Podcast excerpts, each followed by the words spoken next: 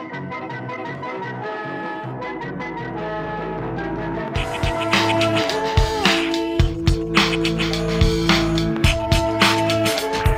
movies of 1999.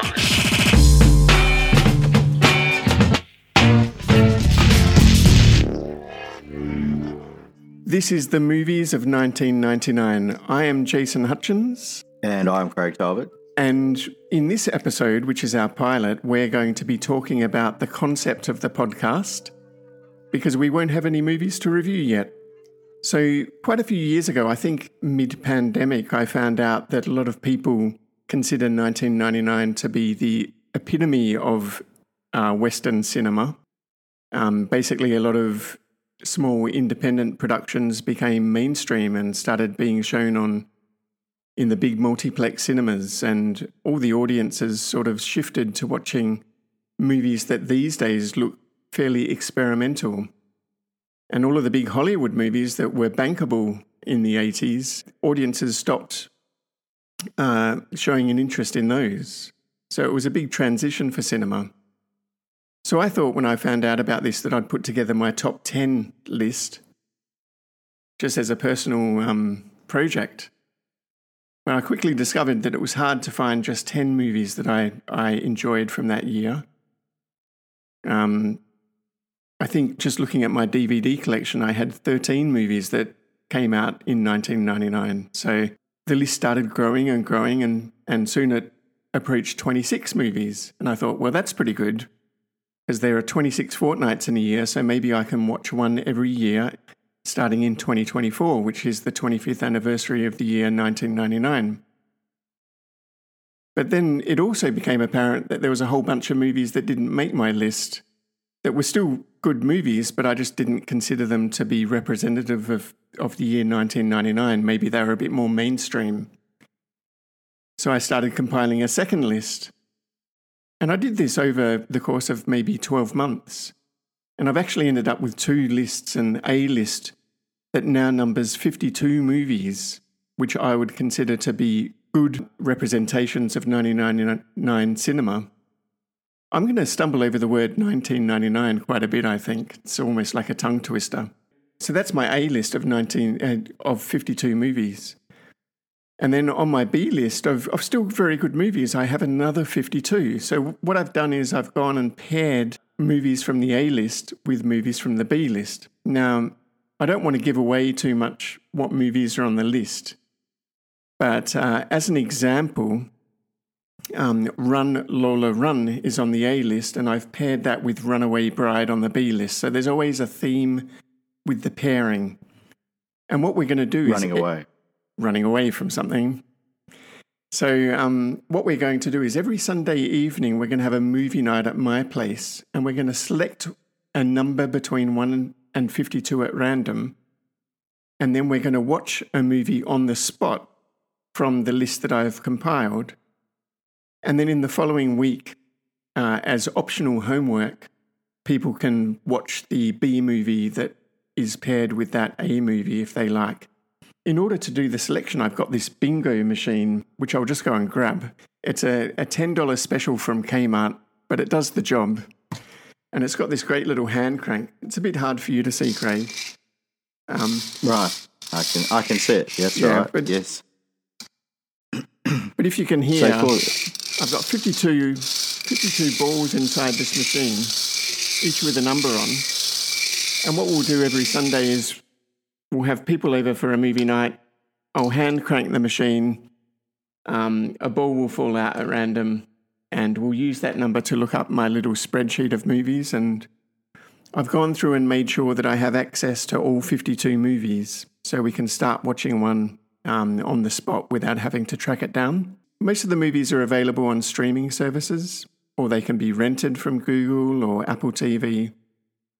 Um, there were a small number that I had to go ahead and buy the DVD because there was no way of finding it uh, on any streaming service that can be accessed uh, from Australia. And I think there were three movies that I couldn't even get the DVD for. So I've had to um, go back to the early 2000s before streaming services, um, back when you know, my, my weekly movie fix was to go and download a movie from somewhere. So I've had to do that in three instances. So we'll mention those as we come to them, as they, they were too obscure even for um, streaming.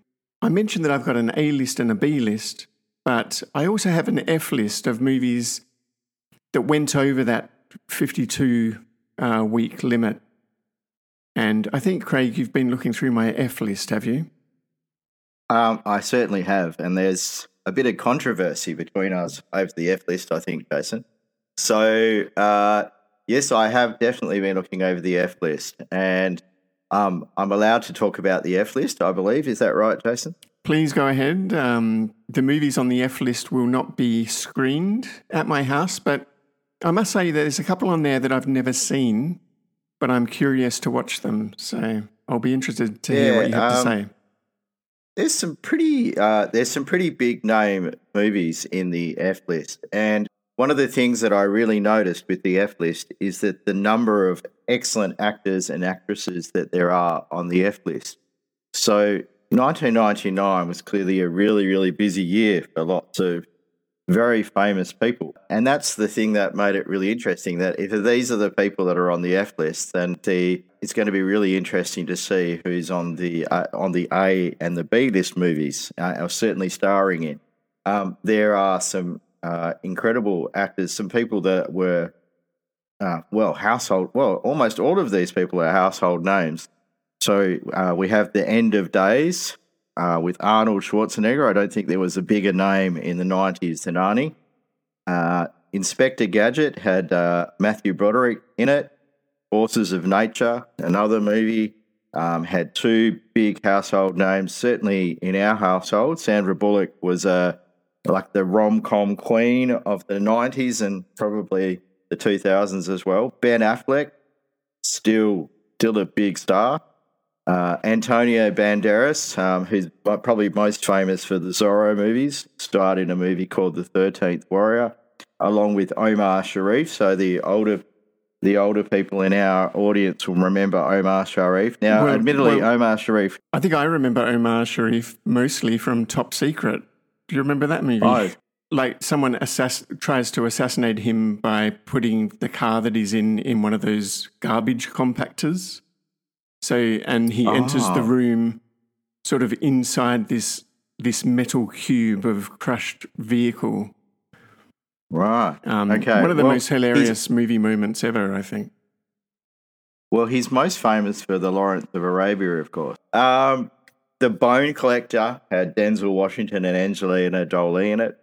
Never been kissed. Now, this is a very controversial one, I have to say, Jason, because uh, I I was very surprised to not see this on on the A or the B list. Because I mean, Drew Barrymore, absolutely huge actress. Uh, probably had a bit of a crush on her back in the 1990s. Have to be honest. Don't tell my wife.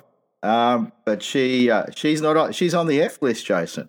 Well, Poor old you know, Drew. That- that's just the way it goes. You know, I th- th- this is my personal um, taste in movies reflected. One thing I, is I've really tried to avoid franchise movies, sequels, um, you know, very mainstream movies. So the A list of fifty-two movies for me is really trying to say something about the state of cinema in 1999. Whereas a lot of these movies on the F list, they could have been released the decade before or the decade after, and you wouldn't blink an eye. They're, you know, they're fairly mainstream by that in the in that regard. Yeah, it's certainly true um, that quite a few of these movies are probably also hangovers from 1998. So I I think you might be onto something there. So when I was doing my research, um, I did notice that quite a few of the movies were delayed releases from 1998. Directors and writers fighting with each other. The Thirteenth Warrior, in particular, there was a lot of argument between Michael Crichton and the director of uh, the Thirteenth Warrior, and and they and the actors were quite frustrated because at one time they would be reshooting for the director, and then the next day they'd go and reshoot a scene for Michael Crichton, and the two scenes were completely different. It looks like they were trying to share directorial duties on that movie.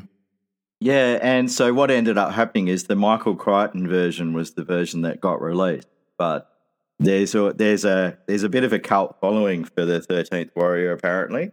and um, there's been a push for many years to see the director's cut of the Thirteenth Warrior. So that's a that's a movie that I hadn't really heard of before doing the research here, and I actually haven't watched it all the way through. But uh, like you were saying, that's one that, uh, given all the controversy around it, um, and you know, Ant- Antonio Banderas being the the hunk that he is, uh, he sort of carried the movie. But there was a bit of controversy in the uh, in that as well. And from a 2023 perspective, um, it's interesting because Anti- Antonio Banderas played a Muslim character.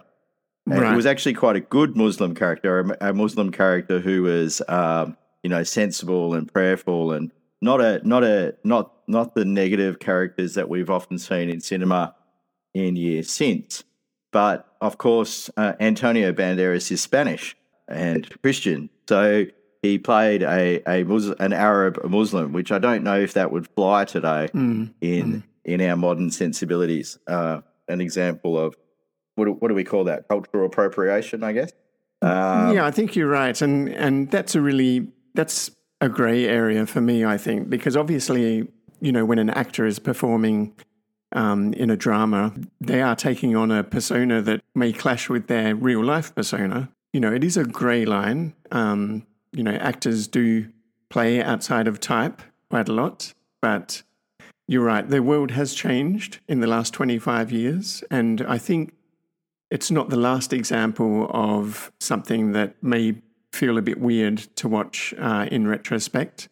Uh, there's certainly um, some examples of actors and directors and producers who have been cancelled in the years since, and it will be hard to avoid um, those names when we come around to spinning the bingo wheel. Yeah, I don't think there's um, any very controversial people in the F list that I've found so far. Now, did you mention? Did you mention um, my favourite Martian? Because that's one that really rankles me. Because Oh, the great, the great Christopher Lloyd uh, is in that movie. You know, from the Back to the Future trilogy, but also the movie Clue, or uh, based on the board game.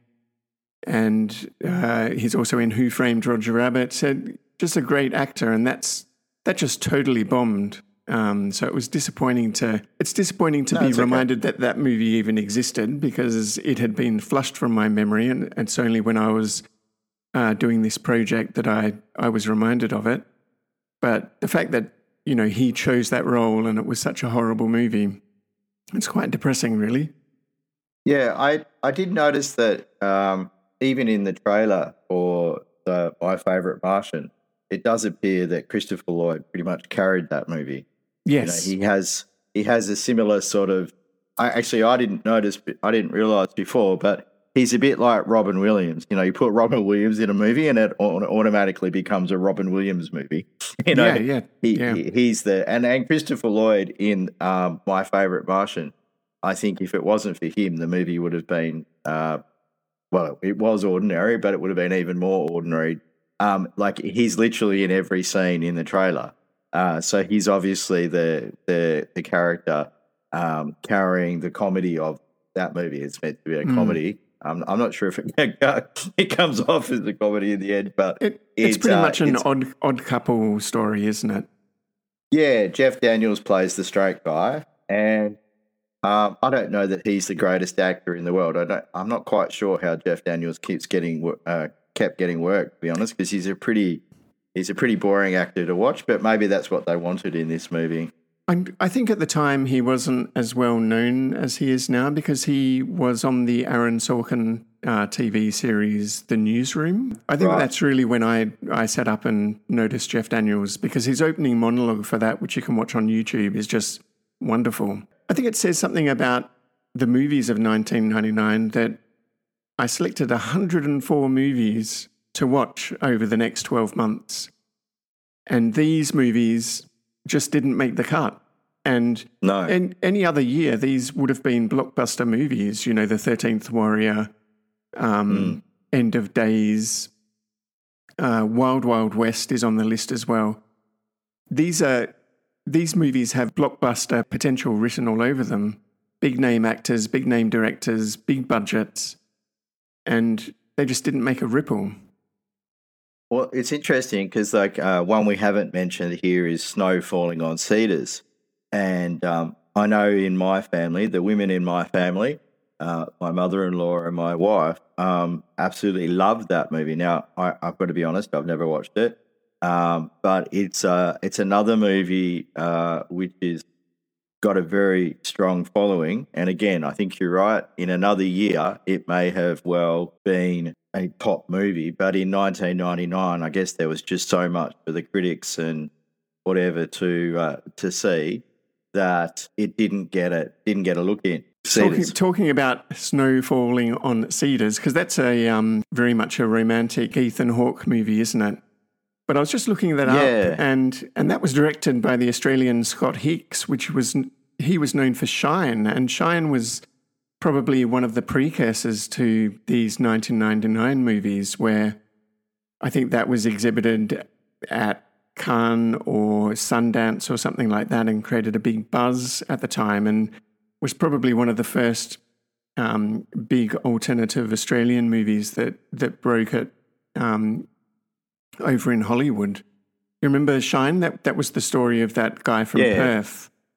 Um, Yes, the yes, the piano, piano player. player. Yeah, yeah. Yeah, yeah, um, yeah. No, uh, Shine, Shine was a big movie. I like uh, Snow Falling on Cedars for some reason has is a a big uh, a big movie in my family, though it's not one that I, I would have probably come across otherwise.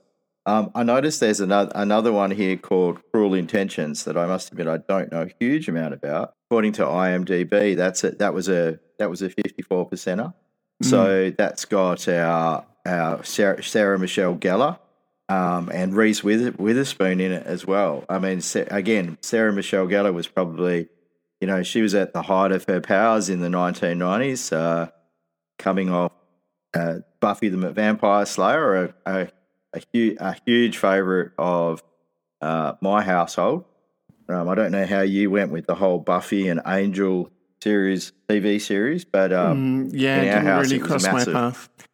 Um, Right. I think Cruel Intentions was based on Shakespeare, maybe Taming of the Shrew. Was it? No, it wouldn't be that. Um, Um, it could it could have been. Uh, that's probably one maybe we can talk about another time. I'm not sure. It's not. It's it's about. Uh, it says the uh, the blurb says two vicious step siblings of an elite Manhattan prep school make a wager uh, to deflower the new headmaster's daughter before the end of the term. Oh, that's interesting. So- They- Mm. That's actually um, an interesting one because I think 10 Things I Hate About You is also a 99 movie and has a similar plot in some ways. Yes, well, that is definitely the taming of the shrew. Ten things I hate about you. And, uh, okay, okay, that maybe that's where I was getting it from. Yeah, so uh, and and that movie when it comes up, I'm sure I'll have a few things to say about. I think I've seen that movie probably more One than million any of the others in more than any other in the 1999 uh, list. But yeah, uh, the F list is a is a very interesting list. Actually, it's um as you said, it's very much a personal thing. It Um, they all, they, I, I do notice that all of them score pretty poorly on the uh, tomato meter from Rotten Tomatoes. So I'm sure this is not the, the, the last time we'll be mentioning that. no. Um, the average score seems to be around about 20%, and some of them are lower. So there are That's a right. few in the 50s. Uh, but again, there, it's an interesting list. Um, it's actually it was actually quite interesting going through and um, seeing the number of movies in that list, and and you know m- movies that you've heard of, even though they're not particularly good, like the Mod Squad. Um, that's probably about that's probably a remake of another movie. That poor old movie got three percent. I think that was a yeah, yeah. th- That's a terrible score, but that's an example of trying to revive a franchise. The Mod Squad, I think, was a TV series. It was yes, Um, yes. So they were trying to revise that, modernize that, um, turn it into a movie that would probably, if successful, have gone on to spawn a bunch of sequels. And Yeah. again, with with young actors, big name actors, um, trying to make it edgy, and that just didn't work. And Mm. I'm not sure whether that that was a leftover from the earlier '90s. Um, maybe that had been a successful formula in the past, but it certainly backfired on them. But I would be interested to to rewatching some of these movies and some of them I'd Yeah. be watching for the first time. The list itself is, you know, all my leftovers. The the you know, so it is very miscellaneous in in that sense. There's no theme to the list, I guess. No, no. Um, I, I do wonder. I, I don't know if I'm I'm probably foreshadowing a little bit here, and I'm I'm pretty sure this will come up. But I do wonder with uh, 1999, one of the reasons why it was such a great year is because that was one of the the years before you know before Netflix, before streaming, before uh, you know the the change in the industry that's taken place over the last what I guess ten years or so, Yeah. or probably longer. Yeah, what? How do they refer to TV shows? The like the these um, high quality TV shows like The Sopranos and The West Wing. Both of both those shows got started around ninety nine, uh, two thousand yeah. as well. Um, prestige TV, yeah, and Yeah, like the West Wing, for example, had a lot of um, you know Martin Sheen, a lot of stars in it. I mean, I know that that was a show. Talk about a show that was loved in my household. Like that was Yeah. probably my favorite yeah, show we, of we've that era. rewatched The West Wing Yeah. um, several times. Yeah. but, but also the advent of DVDs, the fact that you could go out and buy a whole season on DVDs, and the size of that um, DVD box was probably around the same size as a single video cassette. So you could have the entire season.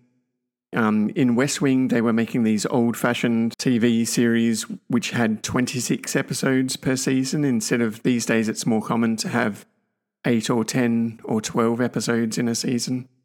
But you could have the Yeah. entire season on your shelf um, and pull it down and rewatch it uh, and binge it, which is, I think we first started doing that in the early 2000s, binging an Well- entire season. I know DVD players came out in nine. I saw my first DVD player in 1996, but I don't think it started to really gain traction. I think you're right until the end of the the end of the century, basically. That DVD players got cheap enough and accessible enough that you know everyone started to have one in their home. I mean the the quality of VHS versus DVD is you know enormous. Yeah. Uh, so VHS, I mean, you look at VHS video. In fact, even looking at some of these trailers, the quality of a lot of the trailers, uh, obviously, are being published on YouTube back in 1999. Well, They're 360p, and that's their maximum quality. And I kept going to adjust the settings bar in YouTube because the quality was terrible, and then realizing it's already playing at the best quality. yeah, Um, but, but you so- must you must remember this was six years before YouTube started. Oh, is that um, right? Yeah, so these trailers weren't being released on YouTube or any video streaming service. You would have had to click on a link to download them to your local machine, um, Right. decompress them probably, and then watch them in, in some video player on the desktop. And and they were So very ex- low resolution. I I remember downloading probably the trailer for Lord of the Rings, which came out uh, after after 1999. But I remember downloading that and leaving the download going overnight and um, having this postage stamp size uh, video playing on my desktop. So it was a different time in that respect. But going back to DVDs, I think quite a few movies that were released in 99 became classic DVDs. Like the, the idea of producing the DVD um, was part of producing the movie. So they would film a lot of behind the scenes footage um, with the intention of putting that on the DVD. They would film like these mini documentaries about making the movie. And then, of course, the directors and cast members would record um, uh, audio tracks, audio commentary tracks. So when you were watching the DVD, you could listen to them talking about the filmmaking process. And I think that that really got started in 1999.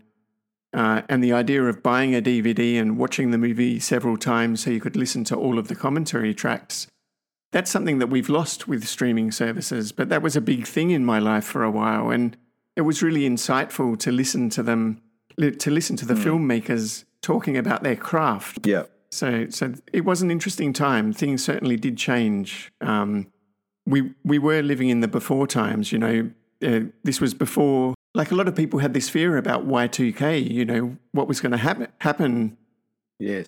you know, we, we're on New Year's Eve uh, 2023, but New Year's Eve 1999, people, you know, some people were, were thinking that the world was going to come to an end because all the Well- computers would stop working. I was actually on uh, in nineteen on this day in nineteen ninety nine. I was actually on call for the next day because I was a software developer back then, and uh, we had spent the entire year fixing our systems to uh, the computer system that I was uh, working on, the warehouse distribution system, so that it could handle the two thousands because we had only our system up until that point only had two digit dates, and so I was on call today in 1999 because we were worried that a lot of our systems were going to fall over. We knew that they weren't because we'd done the work, but you know, like you were saying, we were very nervous. So I remember being on call for uh, uh, the 1st of January 2000 and hoping that nothing went wrong. And I'm pretty sure it was a, a big non event, as I recall. And I think what people don't remember is that the reason why it was a non event isn't because it was blown out of proportion, but it's because a lot of people like you, they worked very hard to fix all of these problems so that there wouldn't be an issue when the, the, the year rolled over. Yeah, that was literally that was literally my job for 1999. That's literally all, and my four or five colleagues in the development team that I was in. That's literally what we spent our year doing. We didn't do pretty much anything else in 1999. We may have done some feature changes and whatever, but they were very very small. Uh, we basically spent the year, I can remember going through with a fine tooth comb and finding every single date field and updating it and changing it and recompiling the software and checking it. And um, the, the software that we had was so horrible that we actually had to increase the size on the screen of the year field because it had only been a, a narrow to. I, it, it brings back it brings back memories, but it was quite a process because we had to be really methodical and we had hundreds and hundreds of pieces of code that we had to go through. So thousands of lines of code. Anyway, that, No, that, that was 1999. So to get back to, to talking about movies, um. Mm. there's a couple of movies on the F list that I'm really curious to watch because I, I never saw them at the time. I didn't, in fact, know that they existed. So one example is Breakfast of Champions, which is a Bruce Willis movie, mm. and, and he, of course, was a big star at the time. And this is another example of a movie that bombed, and it bombed so hard in the US that it never got a theatrical release in Australia. It was a straight to video release, and that's perhaps why I didn't know about it. But I do like Kurt Vonnegut stories, and Breakfast of Champions is an example of, of one of his books. Yeah. And and that looks I- like a really interesting movie. It, it's got Albert Finney, Nick Nolte. It's sort of told in a very interesting way. So I think I'll track that down and watch it. I, I think you're right. That did look like that's a movie that I have heard of before. I haven't watched it, but um, I did notice um, doing some research on it that um, it. I wonder if maybe at the time Bruce Willis was definitely known for his uh, his particular type of roles that he had. And this is a very different role for him. He's sort of a bumbling, struggling character in this movie where he's a he's a famous TV presenter and he gets stuck in this town and everything seems to go wrong for him as far as I can tell. I'm not giving the way, away the movie too much, I don't think. He's not the in control uh, character that we've seen him play in like all the Die Hard series, for example. Hmm. So he's a very different character, and I wonder if uh, perhaps audiences weren't quite ready for Bruce Willis to be a comedic actor rather than a, a dramatic actor. Well, well, he was a great comedy actor in um, the TV show that he used to be in with Cybill Shepherd, Moonlighting. That's where he got Right. his start. Um, was in comedy, I think. But but you're right. He sort of has that role um, in cinema, and then in 1999, he's perhaps trying to redefine his role because he is, of course, in one of the big movies of the year, which I won't name, um, Ah. but we'll, we'll get to it, it eventually. We also see the same happening with Tom Cruise, which Tom Cruise is perhaps the last big Hollywood star um, because a lot of actors these days have become characters. You know, they, they're more known for the character that they play, you know, with all these Marvel movies and things like that. But Tom Cruise Yeah. is in two of the really good movies of 1999. where he probably went, it's probably the year where he went the most extreme, playing against his usual type. So instead of being a, an action hero, he was playing these dramatic roles. Yeah, you're right. You're you're right. I think I think Tom Cruise is one of the last Hollywood A-listers, really, isn't he? Mm. He's like he's from a different generation to a lot of the other uh, stars of today. Who, honestly, you're right. I could name their character, but I I'm not sure I could name the the person behind it as quickly. Yeah, Like, or, or you'd be hard pressed to, find, to name five movies that they were in that weren't, uh, you know, Marvel franchise movies, for example. that. Yeah, that's right. Yeah. Another one that I'd be interested in seeing, I'm not sure whether you've seen it, is The Astronaut's Wife, which is Johnny Um, Depp and Charlize Theron. Yeah, I saw that one in the list. That's another one that I've heard of, but ha- I haven't watched. And I and I think it might have been because that was pretty late in the year in 1999, and I had some uh, personal life stuff going on at that time. So it would probably have been one that, uh, with the arrival of our first child, so that would have been one that I might have missed just because of uh, having a uh, a very small baby at the time. Yeah, I that's one I I've heard of subsequently, but not not seen. But that yeah, Jo- again, Johnny Depp's another massive uh, actor. Even now, he's always in the news. And then you've got who was the who was the actress in It that was one? Charlize Theron. So, Well, yeah, I mean, and she's massive as well, and she's still um, she's still uh, big in movies today. I you still hear her name quite regularly. So yeah. So Yeah, the two, the two uh, of them on the space shuttle, and it sounds interesting. I'm curious. There's the movie Eight Millimeter, which is an interesting one as well. Um, that's got Nicolas Cage in it, I think, uh, Right. if I'm not mistaken. Uh, and uh, I mean, he's another A-list actor, I guess. Uh, Yeah. I don't know. As well as James that- that- Gandolfini and, and Joaquin Phoenix. How do you pronounce his name? but Uh, yeah, big actors, and that's a Joel yes. Schumacher movie as well. And and in some ways, channeling the movie Seven, I always thought. Nicolas Cage is the uh, the the leading star. Certainly, he's the one on all the advertising. Um, so I don't know if um, are you going to make me pronounce this as well? Uh, Joaquin Phoenix, is it? I, I gosh, we're, we're Yeah, really I have no idea. it, aren't but, we? but of course, he's, But he's James just been was in James Napoleon. Gandolfini was James Gandolfini big in '99? I, I don't remember when The Well, I- Sopranos came out. The Sopranos started in '99, I'm pretty sure. So Right, but I don't know that it took off until later. probably not. I It would it- have been a slow I- burn. Yeah. I, a lot of the other, a lot of the rest of the cast, looking at the list, they're pretty forgettable. I, Hmm. uh, though there's a couple of real character act, actors there. Anthony Heald, his face looks very familiar, and there's a few others that are who look very, very familiar. Yeah, Catherine Um, Catherine Keener is in this movie. She's also in one on my A list, which we'll discover as we go through. But but I think yeah, I'd always I've never seen eight millimeter, but I'd always put it in the same bucket as the movie Seven, which came out in '95, I think, and it just looked like an attempt to cash in on that same style of movie, like this confrontational, like disturbing, that sort of thing. Actually, speaking of big stars, just looking at Instinct, that's uh, that's got Anthony Hopkins, who again was probably a pretty huge actor at the time, and um, Cuba Cuba Gooding Jr., who I feel like was also pretty uh, well known around that time as well. I don't know uh, if Silence of the Lambs had already come out at this point. I And that would have been remember that would have been a decade before, I'm sure. But this this looks like Silence of the Lambs rehashed, doesn't it? does. It's yeah, it does. Anthony And that, Hopkins and that is in might have- prison. yeah, and it and it may well be that's why it, it crashed because it's a bit of a remake of a, a previous character. Donald Sutherland is in this as well. I mean, Donald Sutherland. So again, uh, this is one of the things about this F list. The more you look at this F list, the more you see a, lot of very talented big names, and yet they're in questionable questionable movies. So Mm, I guess that still happens today, but there. I mean, the F list has some. Like, if you're going on star power, you would say that the F list was a shoe in. Like, they're yeah, all. yeah. The general's daughter is Travolta as well, isn't it?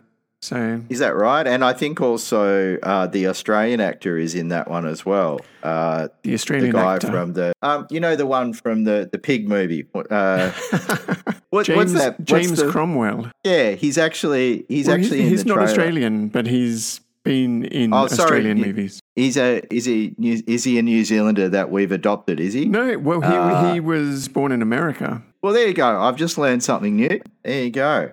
Oh, Hmm. I thought he was Australian. Oh, there you go. Well, thank you, Jason. I've, Well, I've I, I get confused about uh, actors as well all the time. There's a lot of English actors that I, I thought were American because I- I've only really ever seen he- them in, in Hollywood movies. I honestly thought he was Australian. There you go. There Well, you go. learn something. That's. That's what's great about this podcast. You're learning. He was in LA Confidential in He was, 1997. yeah, yeah and, with, uh, with two Australian actors. So there you go. Maybe you thought that was an Australian movie. So just to wrap things up, um, there's one movie on the list, Jawbreaker, which I'd never heard of, and it didn't cross my path at all when I was putting together my list. But the reason why I've included it is I've been reading this really good book called Best Movie Year Ever How 1999 Blew Up the Big Screen. It's by someone called Brian Raftery. And Right. he was on a podcast recently um, talking about the book. And he said after writing the book, where he goes through a lot of the big movies from 1999, the number one bit of feedback he received from uh, the readership was why didn't you include Jawbreaker, which is apparently is a bit of a cult classic. The uh, the blurb to this movie is three of the most popular girls at Reagan High accidentally killed the prom queen with a jawbreaker when a kidnapping goes horribly wrong.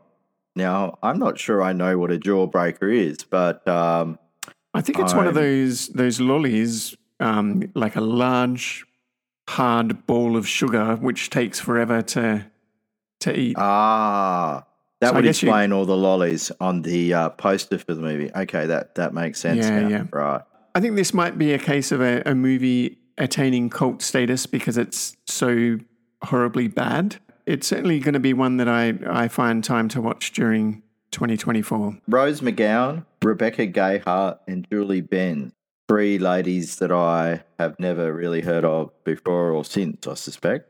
I think they were picked because they probably fit a stereotype. You've got a redhead, a brunette, and a blonde. Ah. So uh, I suspect there was a bit of stereotyping going on. Again, this is the 1990s, and uh, no, no. you know, but But it- uh, yeah, It does look like similar to that movie Heathers uh, back in the day. Was that Winona Ryder and and so forth? yeah, I think it takes a dark turn, and I, you know, that's what Heathers did. So, sort of taking that as the formula for the movie, but then taking it in a in an unexpected direction, perhaps. So, but anyway, we'll find out more about it uh, in the new year. I think that pretty much wraps up our F list. I will publish the entire list of 26 movies that didn't make it to my A list or my B list. I'll publish them in the podcast notes. So if people want to go through and watch the trailers and, and watch those movies themselves, if our discussion has sparked any interest. But I think we're getting close to the end of this episode. So, like I said, this is the our pilot episode. We didn't have a movie to review, but how things are going to work in the future is the next episode um, from here will be released on maybe the 7th of January. What we're going to do is we're going to have a movie night at my house, select a random movie to watch from my A list of, of 52 movies. We're going to watch it on the spot, and then we'll review it in the following week. And that gives everyone a chance to watch it after we've revealed what the movie is. So, in order for us to have a movie to review in next week's episode, before we've actually had one of these movie nights, I wanted to select a movie that I was disappointed didn't make the cut to my A list, um, just on a technicality. And that movie is Princess Mononoke, a Studio Ghibli Ah, movie. Now, the reason why that didn't make the cut is it was a 1997 movie um, released in Japan in 1997. It was a candidate for 1999 because that's when we would have seen it. Um, it got a theatrical release in 1999 in the US um, because Disney came along and recorded the English language dub um, using some Right. big name actors uh, with a script that was written by Neil Gaiman, who was uncredited. So it is a really good dub if you normally watch subtitles and, and not the dubbed version. Probably Princess Mononoke is one of those animes where it's worth listening to the dub. I must admit, I uh, I'll have to watch the dub version because I don't think I've ever watched uh, Princess Mononoke with, with the dub. So, because uh, like you said, I, I I have this habit of watching the Japanese one with subtitles. Um, so I'll have to have a look at that one. I think that's is that would I be correct in thinking that's on Netflix, Joe? Yeah, that's on Netflix, and I did recently watch it with my son, um, so it's fresh in my mind. I don't think it actually came to Australia until, until 2001. So that's when we would have seen it in the cinema. I'm pretty sure we would have gone to see it. Yeah, I don't think I saw it with you. If I if I saw it with anyone, I, I would have seen it with our good friend David.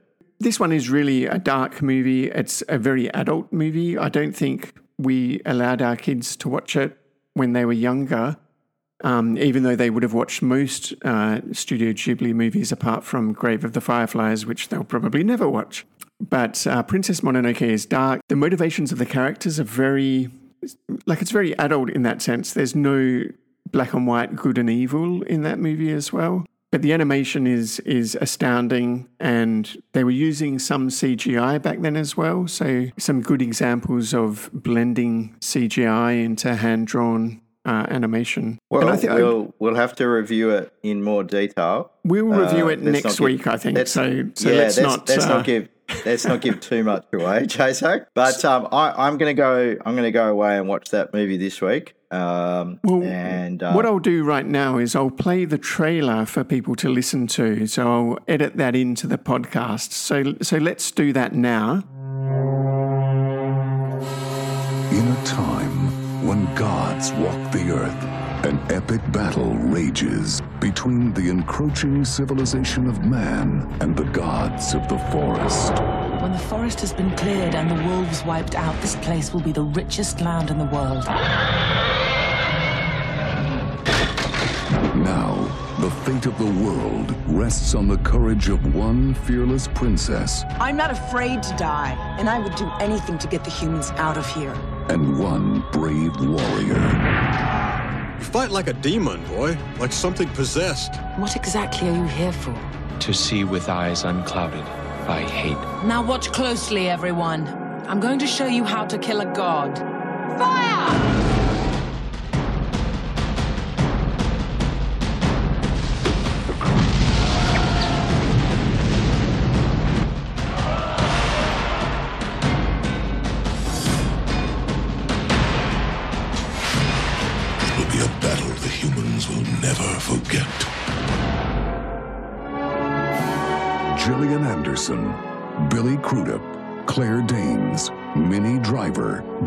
Pinkett Smith, and Billy Bob Thornton. You cannot alter your fate, however. You can rise to meet it if you choose. Princess Mononoke Okay, so let's wrap things up. Happy New Year to you, Craig. It's, we're recording this on New Year's Eve.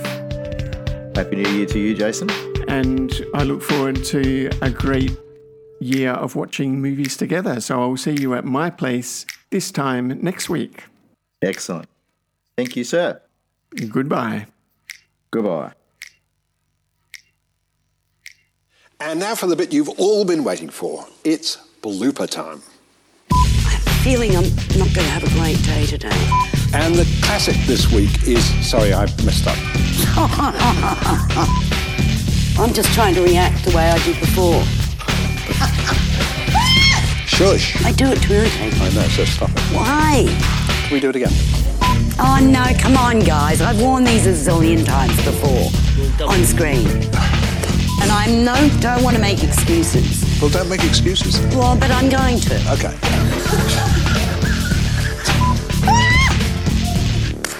Have you laid an egg?